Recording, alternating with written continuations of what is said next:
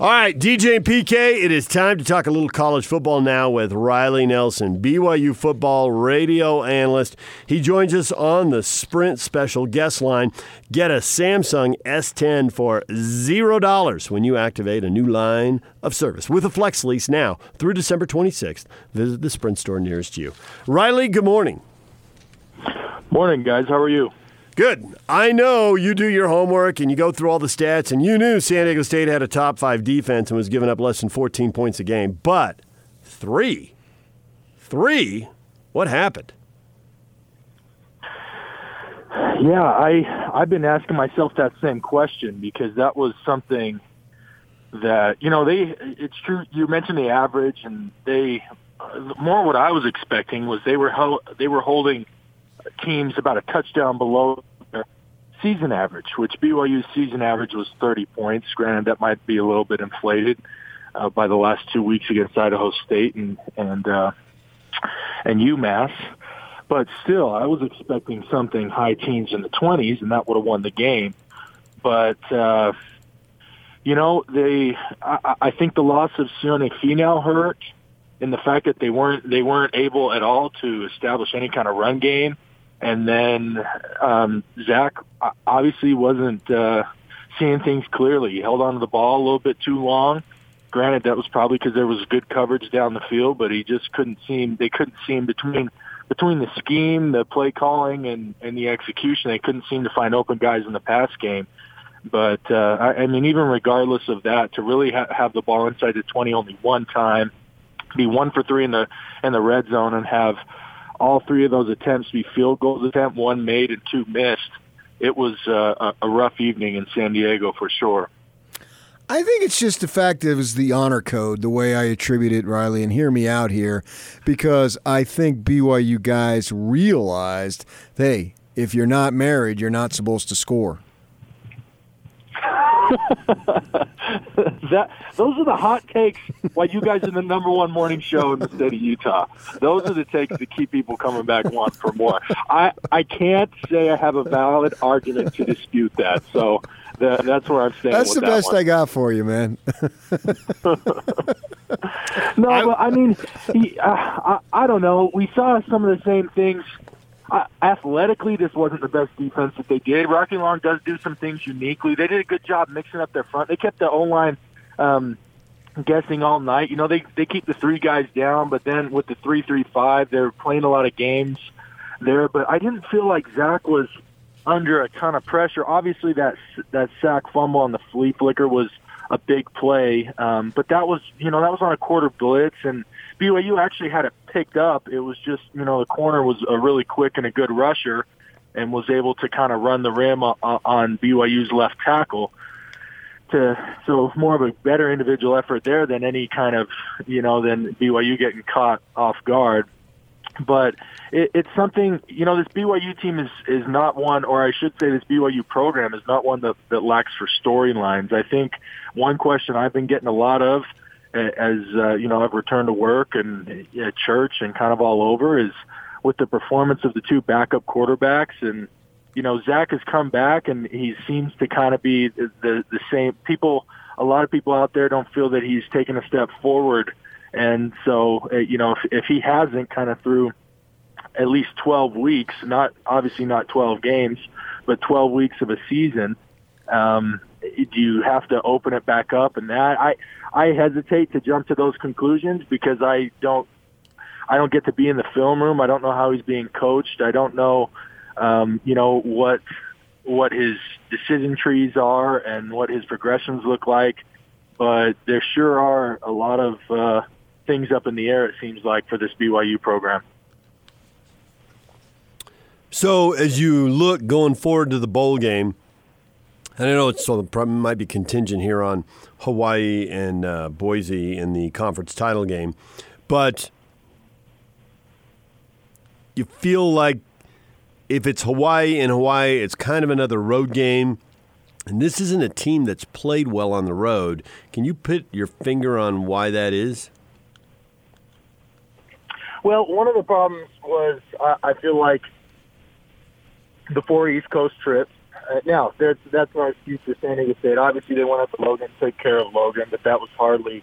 Um, it, that might give you a little hint there that it maybe has to do something with the logistics. Maybe this team just when they get in the hotel and they feel a little too comfortable, or you know they they let their guard down a little bit. And you're right. After watching the Hawaii San Diego State film while prepping for the BYU San Diego State team, that and that was out in Hawaii. Uh, that Hawaii team defends their turf, and obviously they have a good quarterback. And, and I, I won't go too far into the preview because, like you say, it's not set in stone that they play Hawaii. But uh, I think the four East Coast trips have something to do with it, and uh, uh, and I don't want to make excuses for BYU, um, but I think just the contrast of how bad Idaho State and UMass were and then how good San Diego State was uh, contributed more to that than maybe the setting of it being, you know, in a in a unfamiliar territory. I want you to address the issue of when to change quarterbacks because obviously you were right there, and we've spoken to Brandon Doman over the years and how they agonized on taking Heaps out and what does it mean for his confidence, and we know how that story played out and you came in, you led them 98 yards or whatever it was, and and obviously you were referring to the quarterback competition in this situation. I don't want to just nail, uh, just, just be specific to this situation because it's a bigger issue. You know, you had Wilson wasn't doing a whole lot, and Romney has a little bit of a track record, not an extensive history, but for a backup, you know, he obviously played well during his time. So, when is the time to make a quarterback change, and what are the ramifications to the starter and the backup and the team when one is made? I think you have to have um, continual I would say so. As I look at as I look at our scenario, it was three games of it was Texas, it was Central Florida, and it was Utah State of the same subpar performance from the quarterback. It was, and not only was he not, not only, and, and he wasn't terrible, but he was just average, right? And one of the things, one of the I think triggers, and and uh, I'm I'm speculating here, but one of the triggers was I think that it was felt on the sideline and and in the booth and among that staff that the rest of the offensive unit was uninspired, and it's kind of like, you know, why did the Patriots? What was the decision for letting go of Antonio Brown? Or, you know, that might be a bad example because no way was you know, Jake Heaps or, or you know, BYU had a situation with a guy like that. But when you risk losing the locker room or you risk losing an offensive unit, not and it, look, it's not it's not a mutiny, but it's just that guys lose hope or they lose optimism because the quarterback is not making the plays that he needs to. As much as the quarterback is dependent on the other ten guys on the field, so are the other ten guys dependent on him because he's the one that you know, distributing the ball and making the decisions and making the pre-snap calls and all those things. And if the other 10 guys kind of lose confidence in the call, then their execution goes down. So for me, I think there has to be a multiple string of games where he isn't, you know, you you think about post-game grades, maybe where he's grading out somewhere in the in the 70s to 80s because the starting quarterback should be on execution, at least decision making. Uh, right? There's there's pre-snap, or at least at BYU, we had pre-snap grades. Basically, did you did you get all your reads and all your calls right pre-snap? Then we had decision-making grades, meaning were you looking at the right place, were you going to the right guy? And then we had execution, which could you actually, you know, deliver the ball or did you actually execute the play as it was designed to be executed? So among those three elements, the whole play, a starting quarterback should be grading 90% or higher most of all the time and should rarely dip below 85%. Granted, because execution, right, is diluted out of that. You know, even if you have a rough game where you only complete 50% of your balls, you can still be right on your pre-snap and you can still be right on your execution. Sometimes the other team just has good players and makes good plays. Anyway, I, I'm sorry to get down a rabbit hole a little bit with you, but if a guy is consistently grading out in like the 70s or 80s, um, that tells you that he's not performing the position that he needs to, and then you can kind of feel it. I know that's kind of an intangible thing, and it's a harder thing to measure. It's a less tangible, than the actual grading and performance of the quarterback.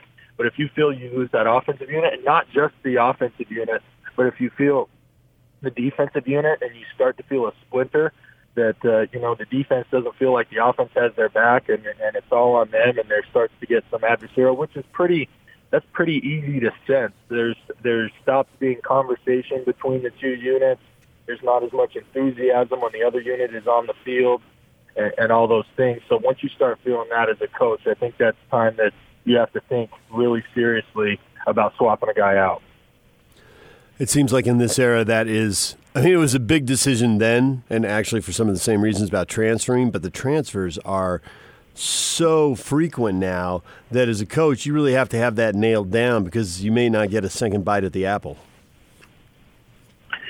Yeah, and I I, I know that that was uh, I know that that was discussed in game, like when they were talking about um, that was brought up uh, on the headset in that Utah State game that if they put me in and uh, Jake was going to transfer, and I I don't know. My opinion on that is you can't you can't worry about that. Like, okay, that's great that he's going to transfer, and we're going to be fired too if we lose. Yeah, yeah. talking about that 2011 scenario, if we drop to one and three and lose two straight to, you know, to Utah State, especially one one at home. It's the same thing facing these coaches here. It's like or, or I, I, I know we're not talking about specifically about that because I don't know that the team is to that point. But that's for that's for any coach. Is like we can either swap a guy in and, w- and win a football game that we otherwise would have lost, or we can keep him in there. And hey, maybe the kid stays because because uh, you know he didn't get he didn't get benched, but we're all fired because we lost games that we could have and should have won. So, do you think guys play harder for other guys? Some guys different versus other guys?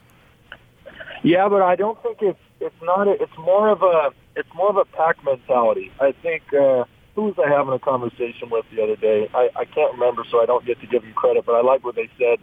That everything you need to know about football you can learn from watching Cesar Millan's Dog Whisperer show on uh, on National Geographic. Right, this guy takes in troubled dogs, and one of the first things he does is he puts them in a pack because he's got good dogs and, and good leaders, and it and it fixes their behavior. I don't think it's so much guys picking and choosing who to play for. I think it's much more subconscious. I think that you know the offensive unit or the other ten guys or, or, or the guys on the sideline can really.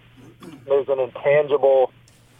I mean, short of sniffing rear ends, right? It's, it's a sense of like this, this guy, this guy. I guess in football we slap rear ends, so there you go. But uh, this guy's gonna this guy's going to put it all out there. This guy's put in the work previously, or, or, or this I know this guy's doing his best, even if even if he's not out there, you know, killing it. I know that he's doing his best because I know he put in the week, work during the week, and he's out there battling. And there are other guys that you, you can tell uh, are not are not giving that effort. It, it's hard to perceive if you're not on the field with them and you're not and you're not with them day in day out, so fans don't see it as readily as teammates do. Yeah. But it is something that, uh, in fact, you know, I, I even had guys that I played with at BYU that during the week I would get frustrated with them. I'd be like, "Gosh, this dude is not practice, not practicing. He's not practicing hard." But then he'd show up on Saturdays, and you knew we had every. He was giving everything we had, and for that reason, you had his respect, and it kind of erased the frustration that you had from him not not giving it all to, to practice. Now, I, I don't believe like that's excusable, but at least the you know you could you knew he was giving everything on Saturday, so you could at least tolerate it. Sniffing her ends, that's the kind of hot take that gets you on the air week after week after week. That was that was way to break it down right there. You know, I always thought with quarterbacks, and, and maybe this isn't true, but you've been in the huddle and playing college football, and I haven't it seems like it's a confidence thing. It seems like there are guys who execute at a higher level because they think it's going to work. And the believing that it's going to work actually helps it work. Have you felt that?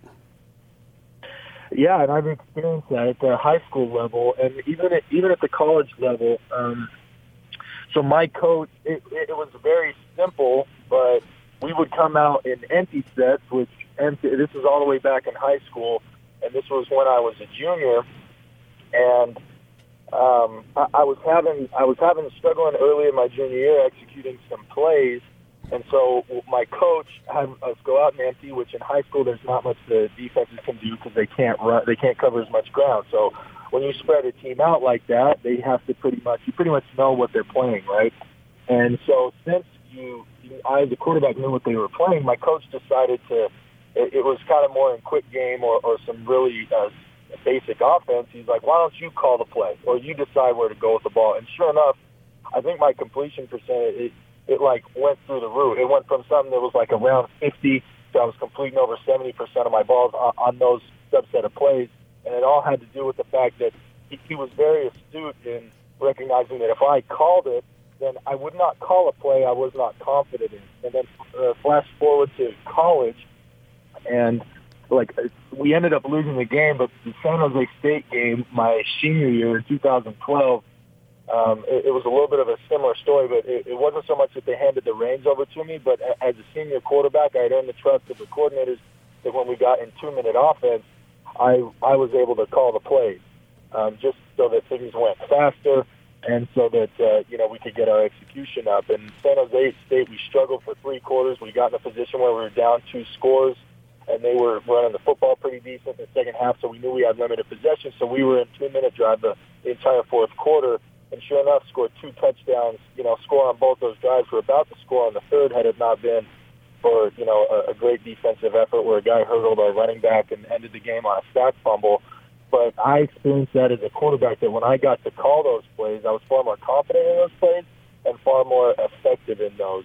Um, so whether, and I'm not saying that's the only solution. I'm just saying that's a to, to gain confidence is turning the range over the quarterback to call his own plays because some guys don't like that or some guys don't want to do it. But it, but it is you. I think you are exactly right that if a guy is not confident, not only is he not going to perform to the best of his ability, but uh, like like the Cesar Millan, like the dogs in the pack, everybody else can sense that he's not confident. They can see it in his eyes and see it in his play. And then it's not it's not so much that they lose confidence in themselves, but they lose confidence in him. And as I said earlier, as the quarterback's the one that makes everything go, that's a really tough place to put an offense in. Riley, as always, we appreciate it. And, uh, you know, if you're lucky, there's a trip to Hawaii in your future. Yeah, and uh, and some good football in between. I, I I, don't know if you guys have talked about it already. If you're going to talk about it later, but uh, excited to see what Utah can do against Oregon. Maybe sneak into uh, the top four, or at the very least, playing in the Rose Bowl is a great thing. And obviously, Weber State doing their thing. So, despite uh, you know BYU and, and kind of where they're struggling, and I think they beat some expectations, but uh, and Utah State's bowl eligible, we got some good football going on in the state. So while I'm waiting for that trip to Hawaii, can enjoy watching some of the other teams. Thank you, Riley. We appreciate it. Yep. Have a good day.